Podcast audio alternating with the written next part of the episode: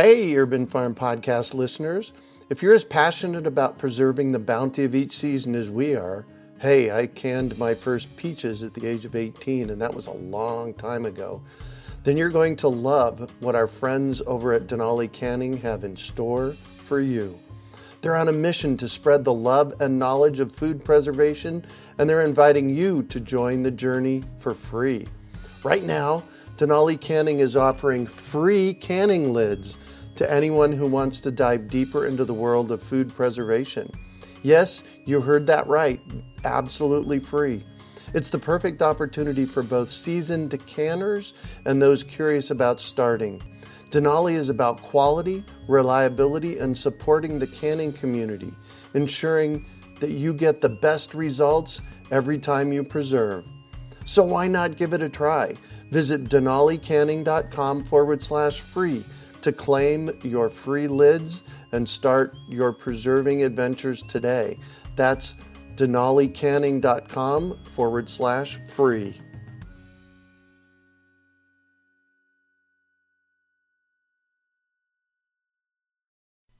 My favorite plant to grow in my yard is the fruit tree because you plant it once and you get fruit for decades.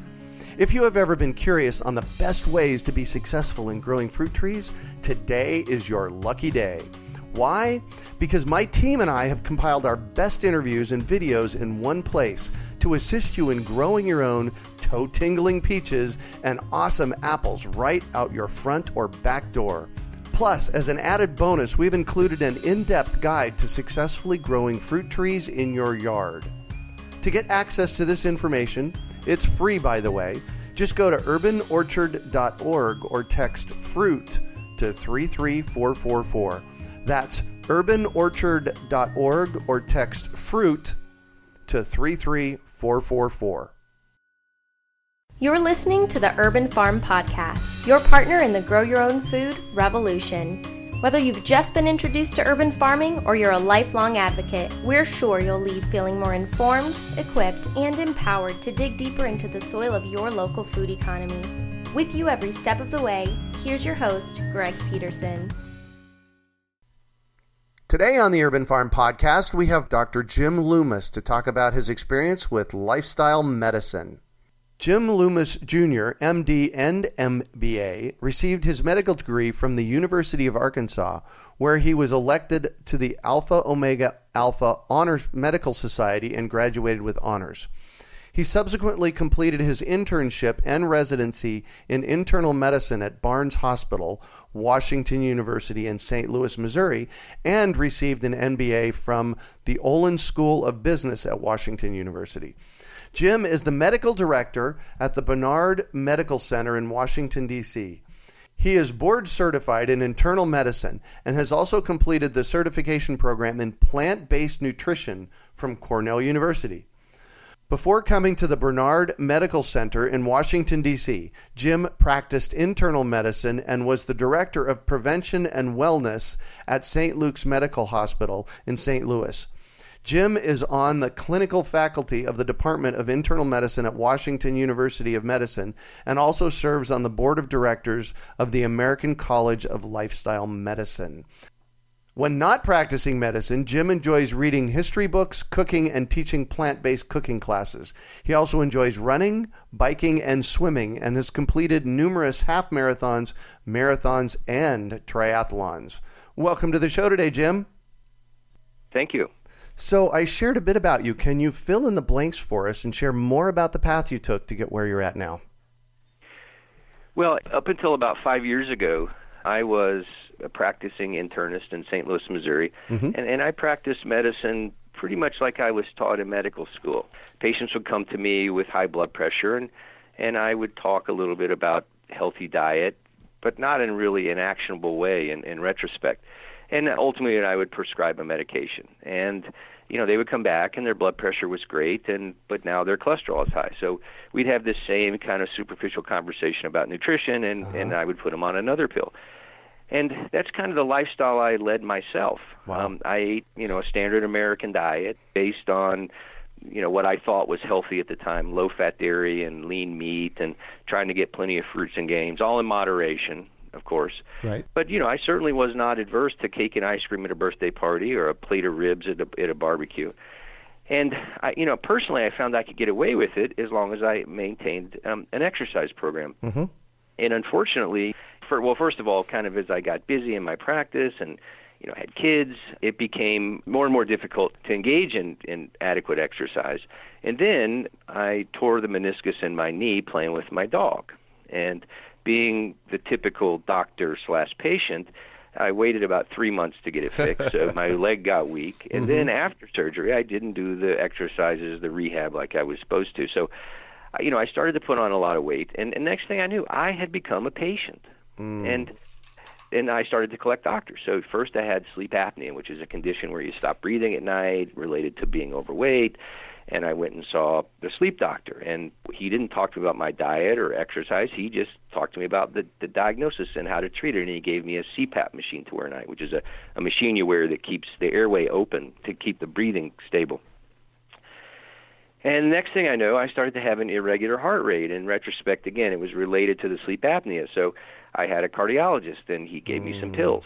And then I went to see my internist for a physical, and lo and behold, I had a borderline blood pressure reading, and I had a borderline blood sugar, kind of a pre-diabetic state, Oh, wow. and my cholesterol was high. And and so he treated me just like I treated my patients. He wrote me out a prescription, and so this is now about July of 2011. I knew I needed to change. I knew something wasn't right, and I really, really, really didn't want to take those pills for the cholesterol because even though I gave them to my patients, you know, I knew what the side effects were, and and I, and I, you know, I just deep inside didn't want to do it, and. About a week later, still had the prescription in my wallet. I'm laying on the couch, flipping through Netflix, and and I come across a documentary called Forks Over Knives mm. and it was about using food as medicine. And you know, I knew what a vegan was at the time, but and I really wasn't interested in that. But the idea of using food as medicine somehow just resonated with me very deeply. So I came back to the office. I was on the faculty at Washington University School of Medicine in saint mm-hmm. Louis. And I downloaded some of the original research and thought, you know, it it just can't be this easy. so so really, you know, really overnight, I, I made a commitment to go on a whole food plant based diet. And by the way, the difference between veganism and, and what I'm talking about. So being a vegan really comes from an ethical place, and it's about not eating animal products. Right. It's about not wearing clothes or, or, or shoes or belts made out of leather. Leather, yep. It's about not using products tested on animals. But there are a lot of very unhealthy vegan foods. For example, Dr. Pepper is vegan, and Oreo cookies are vegan, and you know Right. there's a lot of great vegan donuts and Uh-huh. sugar and flour. So a whole food plant-based diet is really about eating foods that are you know there's no animal products just like on a vegan diet, but it also eliminates all the highly processed foods. So I decided, you know, literally overnight, to give this a try for three months and see what happened, and at the same time, finally go back and do my knee exercises. And at the end of three months, you know, ask myself three questions. You know, how hard was it? How did I feel physically and, and mentally? And at the end, what did it do to my biometrics? So what happened to my blood pressure and my weight and my, my Right. sugar readings, eh, et cetera? Well, at the end of three months, without really any significant change in my exercise other than just some knee strengthening, it was like a miracle. I mean, I lost 30 something pounds. My cholesterol went from 260 to 150. Whoa. My sleep apnea went away. Irregular heart rate went away. My allergies went away, which I really wasn't expecting. And by by January of 2012, I had was able to start exercising again. And by the end of that year, had run three half marathons, lost another 20 pounds. And moving forward, I, yeah, I ended up done a couple of marathons, a half Ironman triathlon. Uh-huh. Um, Ended up losing about 50, 60 pounds total. Uh-huh. And what I fundamentally realized as I went through that process that you know I thought I was a smart guy. You Uh-huh. I graduated with honors from med school. I trained at Washington University in St. Louis, which is a very highly respected training program for internal medicine. And you know, I thought I had been this great healthcare provider, but I realized I wasn't. What I had been doing for those 25 years or so I'd been in practice was not practicing healthcare; it was practicing sick care. Hmm. Right. And the fundamental difference is when we practice sick care, we can, we can add years to your life, but we take away oftentimes life out of those years. We wait Oh, for you to right. get a problem before we give you drugs. We give you drugs that have side effects and are expensive. Mm-hmm. You know, we wait for you to have a heart problem, then we you know put a stent in or bypass surgery. We wait for you to get cancer, and then we give you chemo. We allow you to accumulate disability through obesity and arthritis. You know, and ultimately at the end, we wait for you to get Alzheimer's disease, and we just stick you in a nursing home. And that the way Wow. to truly practice health care, true Uh-huh. health care, where we add years to your life, but also sustain life in those years, Mm-hmm. is, is through lifestyle. And primarily, it's the food you put in your mouth, but also how much physical activity you perform, and then and then how emotionally healthy you are. And that has to do with stress and coping with stress Mm-hmm. and recovering from stress through sleep. And so, you know, kind of once you know that, you can't unknow it. and, and it fundamentally changed. Yeah, I mean, it fundamentally changed the, my whole approach to my own personal life and lifestyle, but also to the way I practice medicine. Re- really transitioning from this kind of sick care provider Mm-hmm. to a true health care provider, Mm. really practicing lifestyle medicine. Wow. So, you and I met at a conference here about three or four months ago, and during that conference, you and I we had an opportunity to chat during the day, and I shared with you that I've been experiencing Lyme disease, and you suggested going on a plant-based diet, and for me, a plant-based diet is, you know, this whole notion of being a vegan, and I never have really understood why being a vegan or eating a plant-based diet was important from a physiological perspective. And so we had an opportunity. We went on a hike or a walk, and we walked what two miles. And during that two miles, you shared with me the physiology behind it. And so since then, it's been like 74 days. I've pretty much been a vegan. So Well, I'm I'm doing. Thank you. I'm doing the experiment as well. So can you explain to our listeners the physiology behind plant-based diets? Sure. And this really applies to to the the whole idea of why lifestyle is important in mm-hmm. general. And and I think that you know if when when I try to understand a concept that doesn't make sense or I'm trying to search for answers, you know, I eventually will look at it through the lens of evolution. Mm-hmm. Because I would argue mm, that right. that all of our behaviors and all of our physiology re- really evolved to, to accomplish one thing, and this is true for any biologic system, really, and that's to stay stay around long enough to find a mate and pass on your DNA. Yeah. And so the two main tasks that we had to accomplish up until the very recent past, and when I say recent, I'm talking you know five, ten thousand years, Right. like a long time, but Yeah. in fact it is is the recent past. Mm-hmm. The two tasks we had to perform were we had to be able to go find food when we were starving. That was a stressful event. It required us to be physically active, and assuming we survived, that's when we rest, recovered, and refueled. Mm-hmm. And we had to try not to be someone else's food when they were starving. And that was a stressful Oh, event. And that right. required physical activity. Yep. And, and assuming we got away from the leopard, that's when we rest, recovered, and refueled. And that cycle of stress, activity, recovery over time is how we built resilience to things. You Hmm. know, that's how we got stronger and faster and smarter. And I know you you're a runner, and Yep. and and and you know that's how you train for a marathon or a half marathon, right? It's this Right. kind of progressive overload. You rest, recover, and refuel. Rest, recover, and refuel. And each time you do that, you're able to accomplish a little bit more. Mm-hmm. A little bit more, So exactly. now you fast forward, you know, that 10,000 years and think about in modern society, we don't do any of that anymore, right? How much energy do you have to spend in a given day to get more energy? Zero. Zero, right? yeah. How much energy does it take to pick up the phone and call Domino's or, or drive your car to Right. McDonald's or push your cart down the aisle at the supermarket or give your order to the waiter? Yeah. the kinds of food we refuel ourselves, the energy that we consume, bears no resemblance to what we're really designed to eat. And I'll talk about that a little bit more in a second. But, you know, we're not designed to eat all this processed stuff. And, and again, I'll go into a little more depth in a second. But we don't face stress or threat physically anymore. You know, we run and fight emotionally. um, right. And we worry about a lot of other things other than finding food and getting eaten by a leopard. We worry about politics and religion and and terrorism and you know jobs and money and relationships. But we've decoupled that from the physical response that we're designed to, to have to stress. And we compound that by not recovering adequately. We, we don't get enough sleep. We over caffeinate. We over alcohol. And so over time, we don't develop resilience. We develop exhaustion. And I would argue, you know, physical exhaustion, mental exhaustion, hormonal exhaustion. Mm-hmm. And I would argue that that disconnection from the lifestyle we evolved to lead and the lifestyle that we lead today is is fundamentally the root cause of 90% of the chronic problems that walk into my office as a practicing internist. Yeah. So, you know, and I think most people understand they need to move around and get exercise, and doing that on a regular basis is difficult, but I, I think people understand that it's important.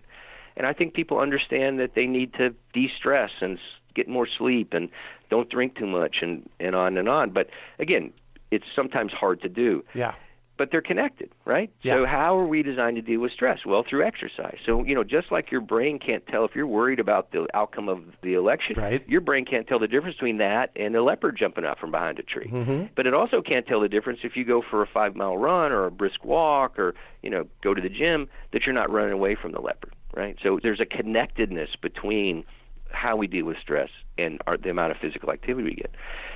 However, I think the black hole for most people still is, is nutrition. There is so much information, conflicting information, bad information, misinformation about nutrition that, that it creates a lot of confusion. And, and you know, so people kind of try the diet du jour and they're not successful over the long run. So they just throw up their hands and go back to whatever their habits are, whatever they've learned to, to like over time.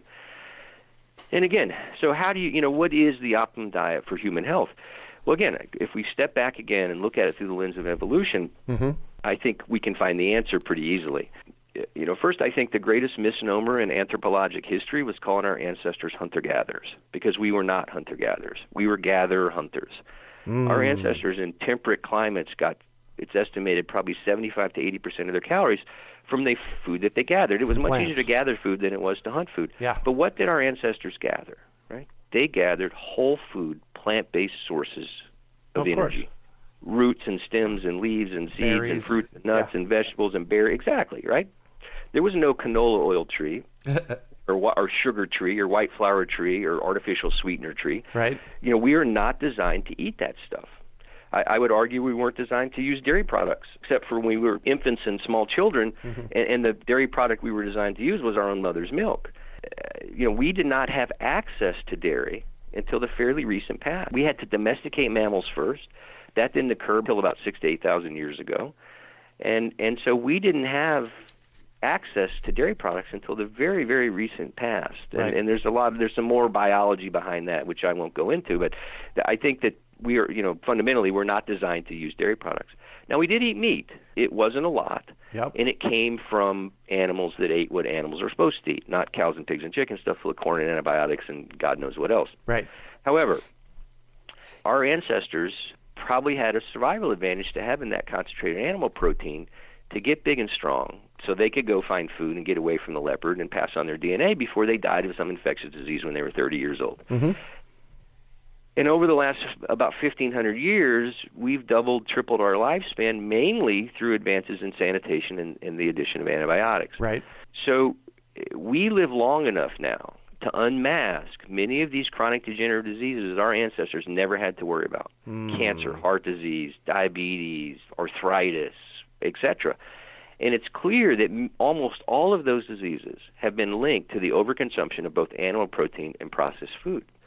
And then when you start to think about some of the environmental implications, environmental toxins that we expose ourselves to, the pesticide residue and herbicide residue and antibiotic residue and antibiotic resistant bacteria and heavy Right. metals in fish.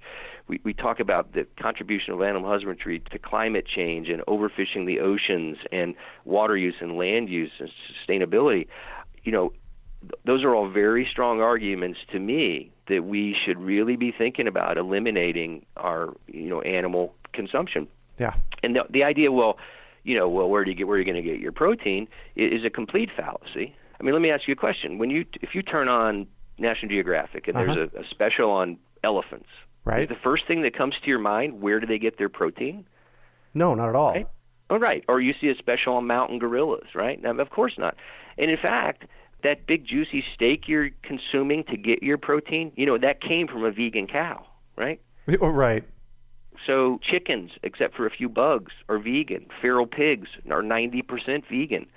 So the idea that we need to eat meat to be healthy is a complete fallacy. And I think that line of reasoning to me is very compelling as to why a whole food plant-based diet is the optimum diet mm-hmm. and that that lifestyle the connection between exercise, nutrition, and emotional health is, Mm-hmm. is incredibly important. And the linkage, again, we don't think about this, right? We've separated. We, we think of these as separate things. But, you know, to be well, we have to be well in, in all three of those domains. We, we have to have physical wellness. We achieve that through physical activity, which means we need to move around 30, 45 minutes every day, maybe a couple of days a week, replicate picking stuff up and moving it out of the way, lightweight lifting. We need to have nutritional wellness, which means you got to eat what you're supposed to eat and not eat what you're not supposed to eat. Yeah. And we have to have emotional wellness, and that's about stress, coping with stress, and, and sleep again. But they're connected. So think about the connection between food and exercise. Mm-hmm. You know, think about your car. You don't park your car in the garage for six months and put gas in five times a day, right? Right. And even if you're driving your car every now and then, you know, if you pull up to the gas station and your gas tank holds 15 gallons, you don't put in 30 gallons. And you certainly don't put watered down Right. gas or bad gas in your car and expect it to run right, right? You're taking your car to the mechanic and paying him a lot of money to fix your car, and every time he tells you, well, you know, you, you're putting the bad gas in your car. I mean, you'd stop doing that. I would, Right. I would suspect. Yeah. And if your and if your mechanic says, well, you know, if you just put less bad gas in your car, you could bring it back in six months instead of three months, you'd probably get a new mechanic. But that's not how we Yeah, think exactly. about food, Exactly. right? That's just not Yeah. how we think about food. So, so I think that, that that's why I mean that that linkage is incredibly Mm-hmm. important. Same thing with stress and exercise. You know, if you're not emotionally well, you are not going to eat right, and you're not going to find time to exercise. Oh, right. But, Exactly. But if you don't exercise, you can't be emotionally well because now you've disconnected the stress response from from the physical response. So Right. there's this linkage. But you know, for a lot of people, you know, this is very a very difficult thing. Even if when they get it, it's it's really hard sometimes to to, to really try to incorporate that and change their their lifestyle. Can you can you share with me because one of the fascinating things for me uh, in our conversation as we were walking down the hill uh, here three months ago was the the physiological impact that animal products have on our body. Right. Well, so it's it's interesting. There's several very important ideas to, to think about. So one is the concept of nutrient density. You know, when we process foods, we concentrate the calories and we dilute the nutrition, right? So you take an apple and you turn it into apple juice. So you take a beet and you turn it into to sugar. You take a true whole grain, turn it into flour. Or you take an olive and turn it into olive oil. So we, we tout olive oil as being healthy, right? Right. But think about it. So so think of your calories as money. So say you've got 2400 calories or dollars to invest today and you decide to invest 100 calories in the moment and you can spend it however you want. Most of it we want to get the highest return on investment we could. So you decide you're going to invest it in olive oil. Well, first of all, 100 calories of olive oil is is a tablespoon. So think about how much space that takes up in your stomach. You know, hmm. not very much. Not very much at and all. what's your nutritional return on investment? How much fiber is in 100 calories of olive oil? Zero. Right. How much protein? Zero. How much vitamin C and vitamin E and magnesium and zinc and cancer fighting antioxidants and phytonutrients? Zero, right? Right. It's just fat. Now, if you switch that to, to a whole food plant based source of food, say an avocado, hmm. well, not only you're getting healthy fats, but what else do you get? You get vitamin C, you get protein, you get fiber, etc.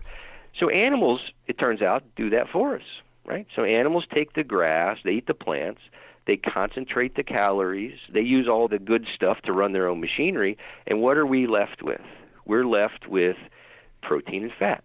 So 100 calories of chicken breast, you know, is about an ounce. So again, think about how much space that takes up in your stomach. Not much. What's your nutrition? no, Yeah, what's your nutritional return on investment? How much fiber is in that 100 calories of chicken breast? Zero. Zero. Yeah. How much cancer-fighting phytonutrients and antioxidants and magnesium and potassium? All of these things we need to sustain good health. Well, there's none. And compare that to broccoli, say. 100 calories of broccoli has twice as much protein as 100 calories of chicken breast, believe it or not. Oh, interesting. Now, the the difference is 100 calories of chicken breast is, is an ounce. 100 calories of broccoli is 12 and a half ounces. So that is a lot of broccoli. Oh yeah. But but that's really the whole point, right? So when you eat a whole food plant based diet, it is so uh, calor- nutritionally dense that y- you're full. You know, imagine turning on the TV and and or watching a movie and open up a bag of Doritos. How easy would it be to eat a thousand calories of Doritos? you know, I would challenge anyone to eat a thousand calories of blueberries. It'd take a week because yeah. there's exactly because you're full. So it is almost physiologically impossible to have diabetes, to be overweight, to have high cholesterol, to have high blood pressure when you eat a whole food plant-based diet. So, so that's the one thing. So, that, so it's not so much the consequences of eating too much animal protein. Right. It's this huge health benefit of eating a whole food plant-based diet. There are, however, other consequences that are directly related, especially to the overconsumption of protein. Uh-huh. The overconsumption of protein can contribute to cancer. That's clearly been shown. It, diabetes has clearly been shown. Things like kidney disease. Protein, you know, we can store extra fat and we can store extra carbohydrate, which gets converted to fat, but we can't store extra protein. So it gets broken down and then uh, initially eliminated as nitrogen, and that can put a tremendous strain on your kidneys. Milk products, for example, can contain high levels of IGF-1, insulin-like growth factor, because remember, you know, milk is designed to turn a baby cow into a big cow, Right. or a baby whale into a big whale. So it's chock full of all these growth hormones and such, and so all of which have been associated with with both diabetes and cancer. The other problem has to do, and, and I think probably this is one of the most important concepts that people don't think about or don't know about, Right. and it has to do with the role of diet and inflammation. Yes. So the standard American diet, which is based on you know a healthy standard, you know so-called healthy standard American diet, which Uh-huh. is based on whole grains, low-fat dairy, you know olive oil, lean meat, is is still incredibly inflammatory, and and the inflammation in our bodies is driven mainly by the ratio of the omega-6 fatty acids to the omega-3 fatty acids. And omega-6 fatty acids play an important role in our health, and we need to consume some. Downstream, those are converted to compounds through a pathway through arachidonic acid, which create mainly inflammation in our bodies. And we mm-hmm. have to have some inflammation. We need to be able to fight off infections and heal wounds and, and et cetera. The omega-3 pathways through mainly alpha-linolenic acid create compounds that are anti-inflammatory. And, and it's felt that our ancestors, through their diet, had a ratio of about one to one, two to one omega-6 to omega uh, omega-3 to omega-6. The standard American diet on the healthy end is 10 to 1. On the unhealthy end, you're going to McDonald's twice a week. Uh-huh. It can be 50 to 1. oh my So we create this tremendous inflammation in our bodies. So I remember the first time I went to a, a plant-based healthcare, a nutrition healthcare conference, Uh-huh. And there were speakers talking about Alzheimer's disease and cancer and multiple sclerosis and diabetes and heart disease. And what struck me at one point in every talk, they all put up the same slide. and it was the slide about inflammation. Wow. And, and I realized that, that you know that is the tie that binds. That that this this the anti-inflammatory effect of a plant-based diet combined with the, the incredible number of antioxidants we we consume is uh, is is incredibly important in preventing all of these chronic diseases. Mm-hmm. And what's interesting, you know, I- as I mentioned earlier, you know, I, I went from not being able to walk around the block without being out of breath to, to do. I'm training for a marathon right now. In fact, Congratulations. and, and what's astounding is is at at age 57, you know, my recovery times from these long runs I do Uh-huh. is is it's it's like it's it's like a miracle. I mean, I'm, I you know I ran eight nine miles on Sunday, it, like nothing, and and I'm convinced the reason is you know we burn oxygen for fuel. Right. And when we burn oxygen, it creates some compounds that are they're called oxygen-free radicals. And we and we have a and they they low levels of those actually play an important role in cell signaling and, and metabolism. But if you get too many oxygen-free radicals, Mm-hmm. they can cause um, it creates what's called oxidative stress, Oh, right. which not only creates Yep. which would not only contributes to chronic disease, but it also contributes to some of the, the, the you know muscle soreness and stiffness and such you get Right. after a prolonged period of exercise. And our bodies have a kind of an innate antioxidant capacity to neutralize some of that, but that gets easily exceeded when we, you know, when we perform, especially Half long distance, you know, endurance, yeah. yeah, endurance exercise. And the standard American diet is so bereft of of anti an- antioxidants that that we cannot quell that fire, if you will. Mm-hmm. So imagine, you know, you've got this low grade fire burning, and then you go for a long run where you're just putting gasoline on the fire. And so what Oh, happens right. the next day? You wake up and you're stiff and you're sore. But imagine, you know, when we eat this nutrient dense plant based diet with all these colored, you know, blue and yellow and green and red and purple and on our Mhm. plates every single day, you know, when we go for one of these long runs, we're able to put water on that fire. Right. So so my recovery times, my ability to perform high level exercise on a regular basis is just like it's almost unbelievable. Easy. And you know, and th- so that's the other big benefit I see. You know, I've I've noticed I've noticed that I didn't. So I I don't run, but I race walk and I do a little bit of running, and I did an eight miler here two Sundays ago, and Yeah. on Monday it was like I wasn't sore at all. Right, right. So I mean, it's just astounding. Uh, yeah, and this makes sense now. Wow. Yeah, yeah.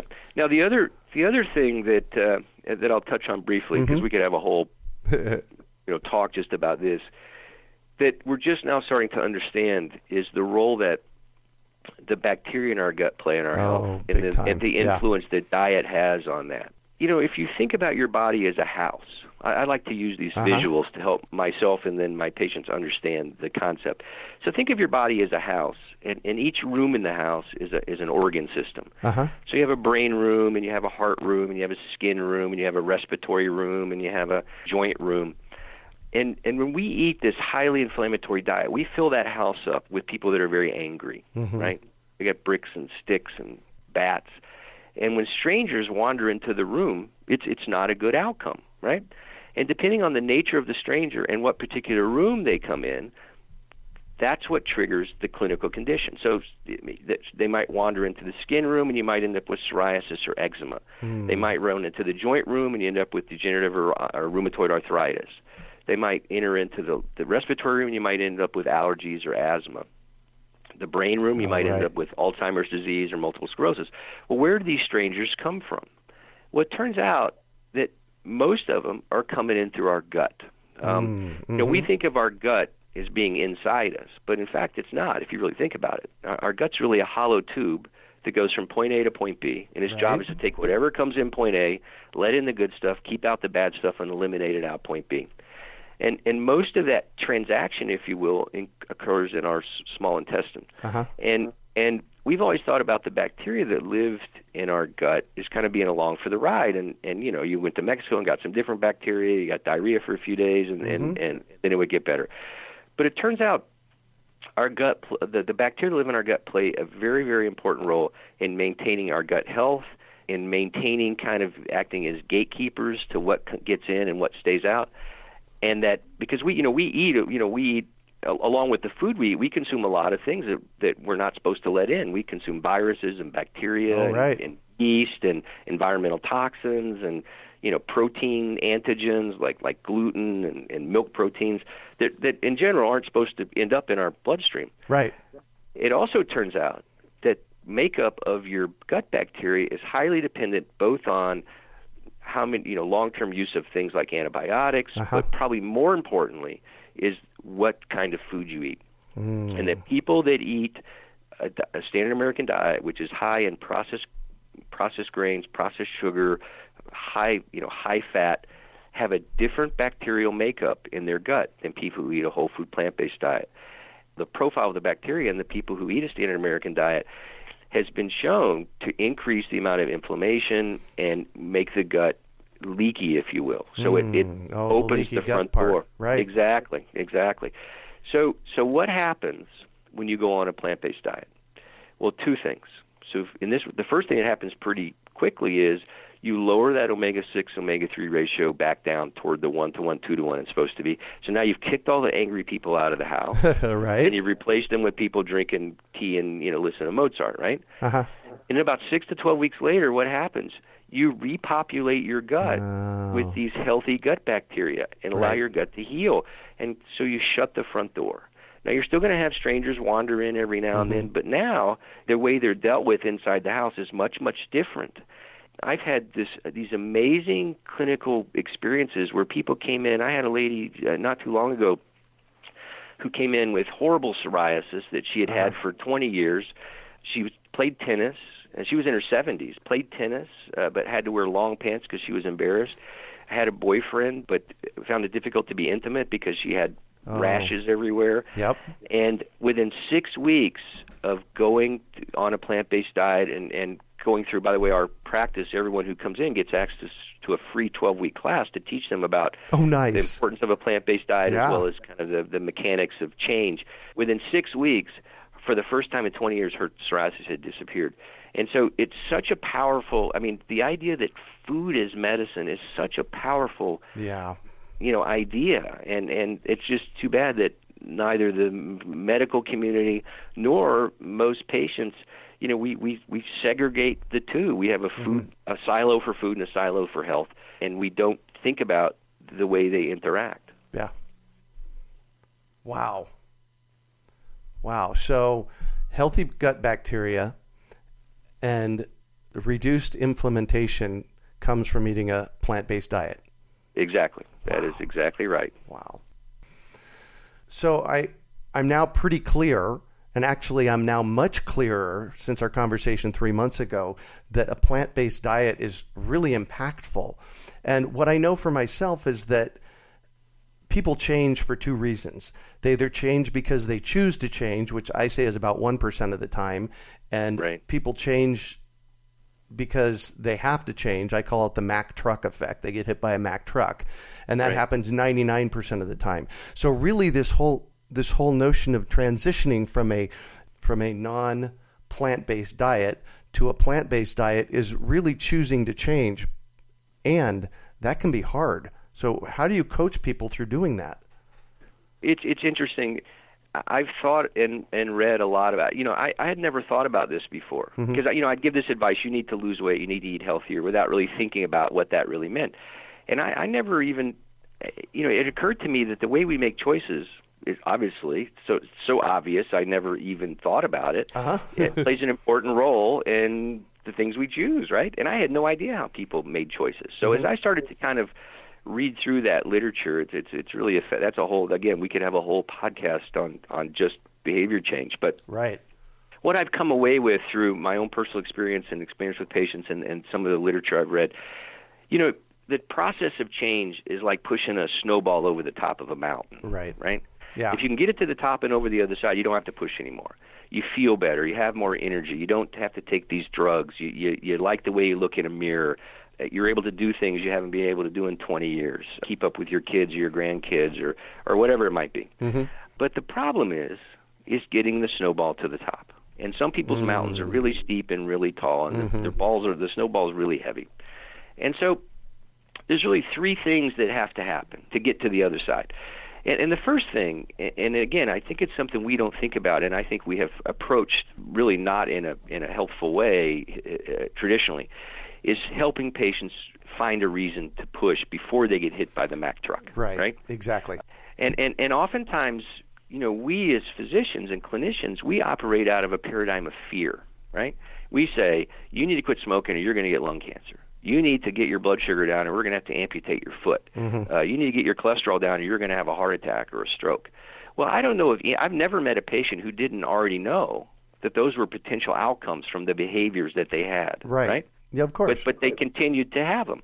And I think there's a lot of reasons for that. So so one is, you know, the event horizon. We're talking about stuff that might happen 10 or 15 years from now. We know it's important to quit, but you know, January 1st I'm going to join the gym and then that lasts for about a month and so, you know, it never really happens, Right. right? I have come to take a different approach. So what I end up doing is, is I say, here, I'm going to ask you. We're going. I have a, a, a homework for you uh-huh. and I give them five or six pieces of paper, and I label them. So, colon cancer, heart disease, you know, heart attack, stroke, Alzheimer's disease, you know, whatever it might be. And I and I tell the patient, what I want you to do is I want you to go home and I want you to think about the top 10 reasons you don't want these things to happen to you. Right? Mm-hmm. So, Right. what ends up happening, they bring the papers back, the lists are it's one list right? because the reasons people don't want it to happen, I want to be around for my kids. I want to be around Yeah. for my grandkids. I want to take my wife on a cruise for our 50th wedding anniversary. I want to play the top 100 golf courses in the world when I retire. Yeah. I want to, you know, want to retire and go teach in the inner city or whatever it might be, right? So that's the reason. It's purpose, right? So mm-hmm. it's finding purpose. And that is by far the most important, essential first step. Because if you don't have a sense of purpose, hmm. you, you're never going to get the snowball to the top. Right. So that's the first thing I do is I, I help patients find a purpose, find a reason to change that's meaningful And because if you don't have that, it's going to be very difficult because for the first time the snowball starts to roll back, you're just Yeah. going to let it go back down to the bottom of the hill, right? Yeah, exactly. The second thing is is trying to to lower the size and the slope of the mountain, right? And what those really represent are the barriers you have to change. And so some of those might be knowledge based barriers. I don't know how to cook. I don't know how to I'm talking about plant based nutrition specifically here. I don't know how to cook. I don't know how to shop. I don't know how to read labels. You know, I don't know how to order at restaurants. Uh-huh. Some of them are emotional, not getting along with my husband, and so I eat ice cream at night, or I hate my job, or you know things like that. So whatever those barriers are, so helping patients understand, discover, and understand what those barriers are. And we've developed some toolkits, if you will, in the practice that, that we can kind of help people overcome whatever those barriers are. So that's really about lowering the, the size and the slope of the of the, the, Right, the of the problem. path. Yeah. The third thing, which is is also incredibly important, and again something we don't think about a lot, is recruiting as many people as you can, Mm-hmm. friends, family, colleagues, to help you push, right? Because going at this alone is is it's very difficult because you know many people are trying to unwind 30, 40, 50 years of learned behaviors around food and attitudes towards exercise and, and et cetera. And you know, we forget, you know, eating is a learned behavior. Right. Oh, right, exactly. So, and, and once we learn a behavior, we don't think about it anymore. And that's by again by evolutionary design. I mean, think about if you had to think about walking through the woods. So I have to contract my quad, flex my hip, bend my knee. You would have walked right past the ripe berries, and you wouldn't have seen the leopard, and you would not have lasted very long. Yeah. Right. So our brains evolved the mechanisms when we learn a task, we automate it. Right. Right. Eating is one of those tasks. Yeah. You go to a restaurant. You've learned to like like white bread. You go to the restaurant and it, the environmental trigger you've learned to, to perform the task is the waiter puts a basket of bread on the table. At that moment in time, you don't have to think about eating the bread. What do mm-hmm. you have to think about? Not eating the bread. Oh, right. And if you've had a busy day at work, you're out with friends or family, and, you know, business. What do you? And, and you're not thinking about not eating the bread. What happens to the bread? You eat it, right? Right. And there's nothing you can do about it. It's not a lack of willpower. It's just the learned behavior that you have. And the problem with it is, is I ask you tomorrow what you had for dinner last night, and you tell me about the healthy salmon or the quinoa salad, but what's not on the list? The four or five pieces of bread you had waiting for this salad or the salmon To to, arrive. get there, Yeah. right? And and we perform hundreds, literally, uh, we're, confronted with hundreds of these kind of learned environmental triggers uh, day in and day out, and, and it's these choices that we don't think about that get us into trouble. So you know, driving happens to be another learned behavior. You, know, you, you get in the car, you don't think about putting on your blinker, but you're able to carry on a conversation, listen to music, talk on the phone, and still get from point A to B to Yep. point B relatively safe, right? Yeah. Because our our subconscious brain is performing all these learned tasks, uh, you know, kind of underneath. So, but what happens if you move to London? You have to learn how to drive on the other side of the street, right? Yeah. And the, for the first three to four months, you have to think about every time you get in that That's car. right. You got to think about which side of the road I'm on, which side of the crosswalks are the pedestrians coming through, right? Yeah. But guess what happens in three months, four months, five months? One day you get in that car, And it becomes happens? normal.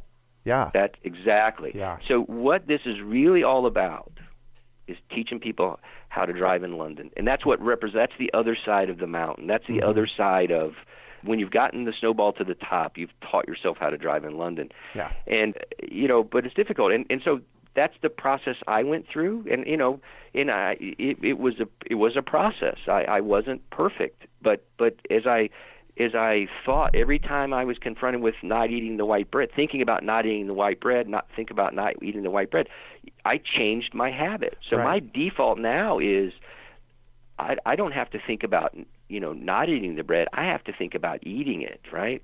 Oh, right. Exactly. So it's bad. It's upside down, right? Yes, So if exactly. I You've go to a place that's known for their kind of uh, homemade bread, and I choose to have a piece of bread, there's absolutely nothing wrong with that. But I'm not eating four or five pieces of Right. of bread, kind of, kind of, you know, just mindlessly, right? Mm-hmm. You learn how to drive on the other side of the street in London. People, you know, people don't ask, if they ask you, do you miss driving on the other side? Of course not, because that's just the way you drive, right? Right. So people ask me, "Don't you miss ice cream? Don't you miss barbecue, pork?" You know, I said no because I don't eat that stuff. Right? I, Yeah. That's not the way I drive anymore. Those are some techniques that I've used, but it, but it is hard, and so you Yeah. know, again, it's not always successful. But if you can get someone to engage and help them find purpose, Yep. Mm-hmm. help them understand what their barriers are, and, and help them recruit other people to help them push, you can certainly get there. Yeah, absolutely. One of the things I noticed for me is that I don't miss eating chicken because chicken was what I used to eat a lot of. And when I say a lot, I mean twice a week. So when I gave it up, it was, I look back on it and it's kind of like, well, okay, I don't need to go there again. And it, Right, no. you know, it just started with a conscious choice. Yeah, no, I think yeah, exactly right. And for me, it was the realization that there was another path. Right. And and and I mean that's what I I fundamentally had I didn't realize it, but I had reached a no no pun, no pun intended, but a fork in the road in my own personal health, Yeah. right? Oh, yeah. And I knew what lie down the path I was on yeah. because I I saw it every single day in the patients that I treated that I could could take these pills and I could maybe increase my exercise for a while and then Mm-hmm. you know I would get off track and I my weight would yo-yo but eventually I was going to end up with type 2 diabetes and I was going to end up with a heart attack and on and on Right. There's this other path you know that, that I could take but that path needed to be cleared I mean I needed to to clear get understand it and and clear the path and now Yeah. that I've done that you know what it's allowed me to do and it's really become my mission is to help other people understand there is this other path and show them the way if you will shine the Yeah. light because frankly you know if we don't figure this out pretty soon I would argue that it's our disconnection from food, both individually and as a society, which, which is driving many of the, a lot of the health crisis and as well as the Yeah. environmental crisis that Yeah. we suffer today. Big time. Uh, we, we have no idea how our food is grown, what kind of soil, what kind of stuff we put on it, how it's processed, why we crave it, what Mm-hmm. it does to our bodies, right? Yeah. And and and if we don't figure this out pretty soon, we, I mean, we are literally going to bankrupt the healthcare system because it is not sustainable, Mm-hmm. Right. and we are going to bankrupt the the, the the the planet from an environmental standpoint because Yeah. the way we grow food today is not sustainable. And so, you know, I, I think this is such an important message, and that's why I really appreciate you allowing me to to share this message through your podcast because, Right. you know, people have to understand how vitally important this is, and not not just patients. I mean, the healthcare system itself is needs to really dig deep and think about, you know, how do we, you know, how do we define healthcare versus sick care, and how do we reimburse doctors, and and you know, Oh, yeah. on and on, and how, what programs do we do we allow, and on and on. So it's a tough road, but you know, uh, it's become a, a really a, a passion and a mission for me. Oh, I can tell. I can absolutely tell. And, and it seems this is what drives you. Yeah, no, it's exact. I mean, you know, it's interesting. So one of my favorite quotes. I read a lot of history books just Uh-huh. for fun. And Daniel Patrick Moynihan had a great quote, which I use all the time, and it really, it really is fundamentally kind of explains what part of my mission is. And his quote was, "We can all have our own opinions, but we can't have our own facts." Right. Oh, right.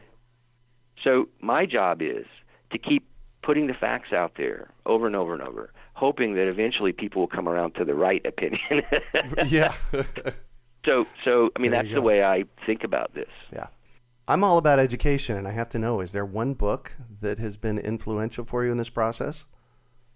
The thing that brought me to this actually wasn't a book; it was it was a documentary called Forks Over Forks Knives, Over and I Knives, yeah. recommend that all of my patients see that. Yep. And in fact, there's there's kind of a sequence of documentaries I, I go through, and and to help convince people how important this is. So Forks Over Knives for Health, Mm-hmm. and if that doesn't do it, there's a documentary Cowspiracy.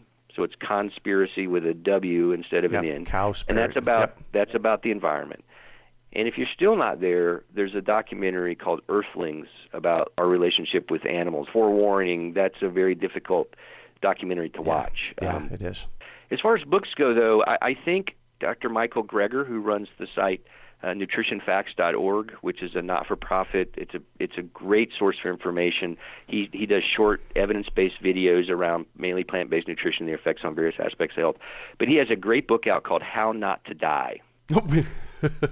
And Nice. you know how not to die. The chapters are things like how not to die from heart disease, how not to die from Oh, brain right. disease, how not Yeah. to die from, you know, it is incredibly readable, completely evidence based, kind of information around why this is so important, and at the end, kind of what is it? You know, how do you incorporate this into your day to day life? Yeah. The other book that I like that is uh, recently came out by my friend Micaela Karlsen is called A Plant Based Life. And what I like about that book is the first part of it kind of goes through some of these psychologic behavior change issues that many people face and helps them kind of navigate the mountain, if you will. And, and then at the end, and then it transitions into some more practical advice. And then lastly, Forks Over Knives actually has two books that I really like. They have a cookbook, which is most excellent, uh, and, mm. I, and I find it uh, I'm a fairly accomplished cook. I actually teach plant-based cooking classes, but uh, for the for the for the person who may not be so well versed, they have some great recipes, fairly easy to follow, incredibly tasty. Cool. And then they have a, another book. They have a book out called The Forks Over Knives Plan, and it's about it's a four week kind of a, a program to help transition to a plant based diet. And the format is the first week is breakfast. So the idea is, is that oh, all you nice. got to worry about is just transitioning your breakfast the yep. first week. Then the second week you had lunch. The third week you, you had dinner, and then the fourth week is everything else going out to eat, eating at friend's house. And you can you know you can make it two weeks or whatever you need, but and then some some great recipes in the back of that book. So that those are that, that's kind of the the repertoire of books that I use. There's a couple other websites. The Plantrition Project.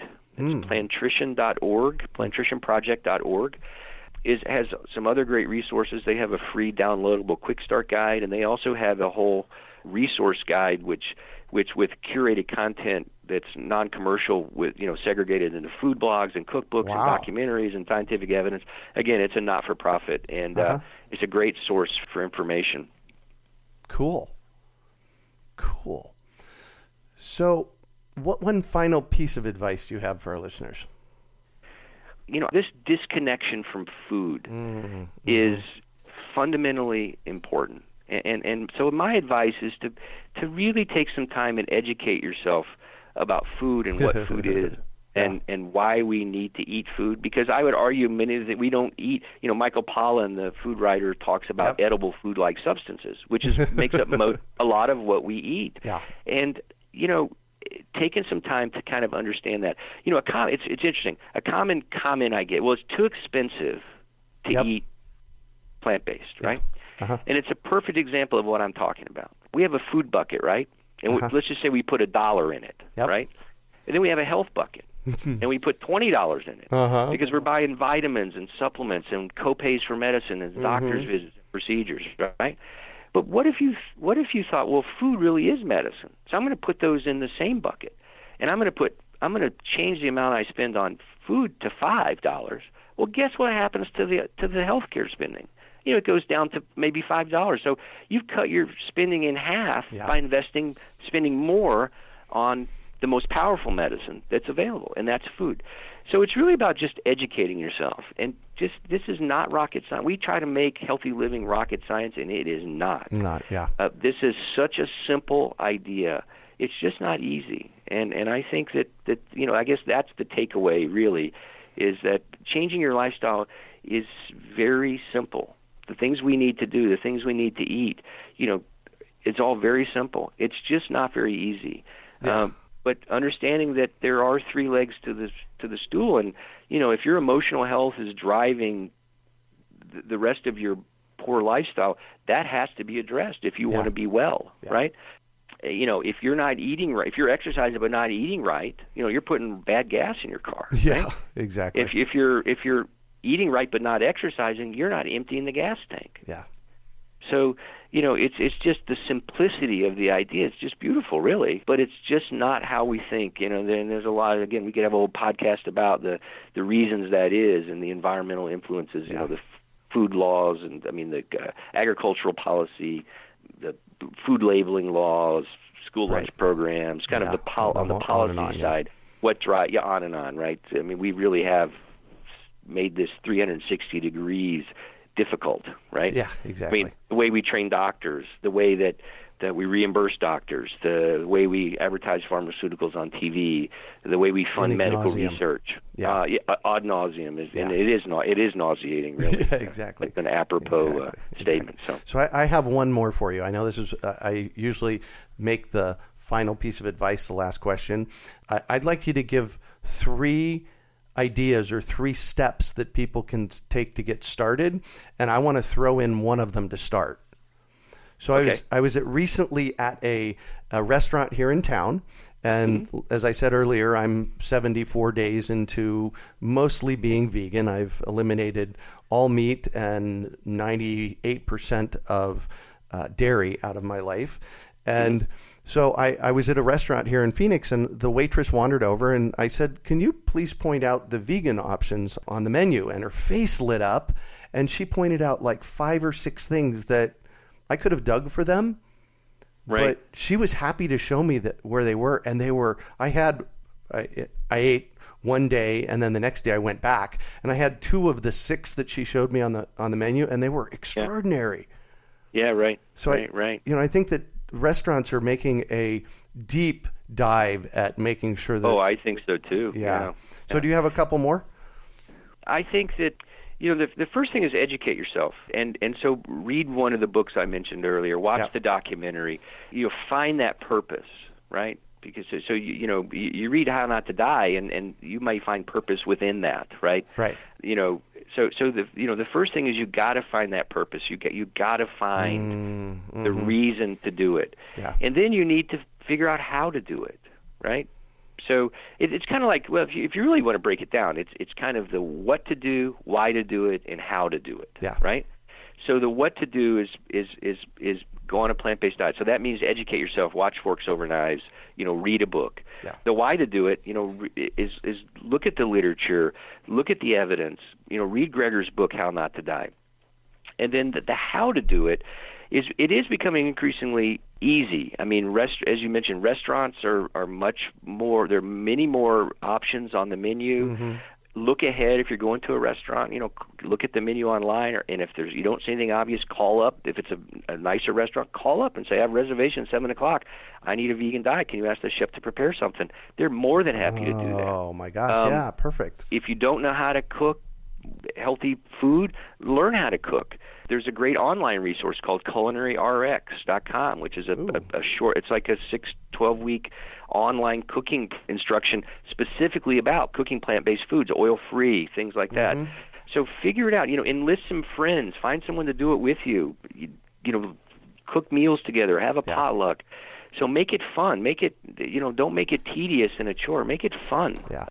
and and don't forget the other parts because I think what people find, what I found was my energy levels were so much higher during the day. My hmm. productivity at work mm-hmm. went up because I'm not getting these big sugar swings through the day. So at three o'clock in the afternoon, I needed a soda or a nap.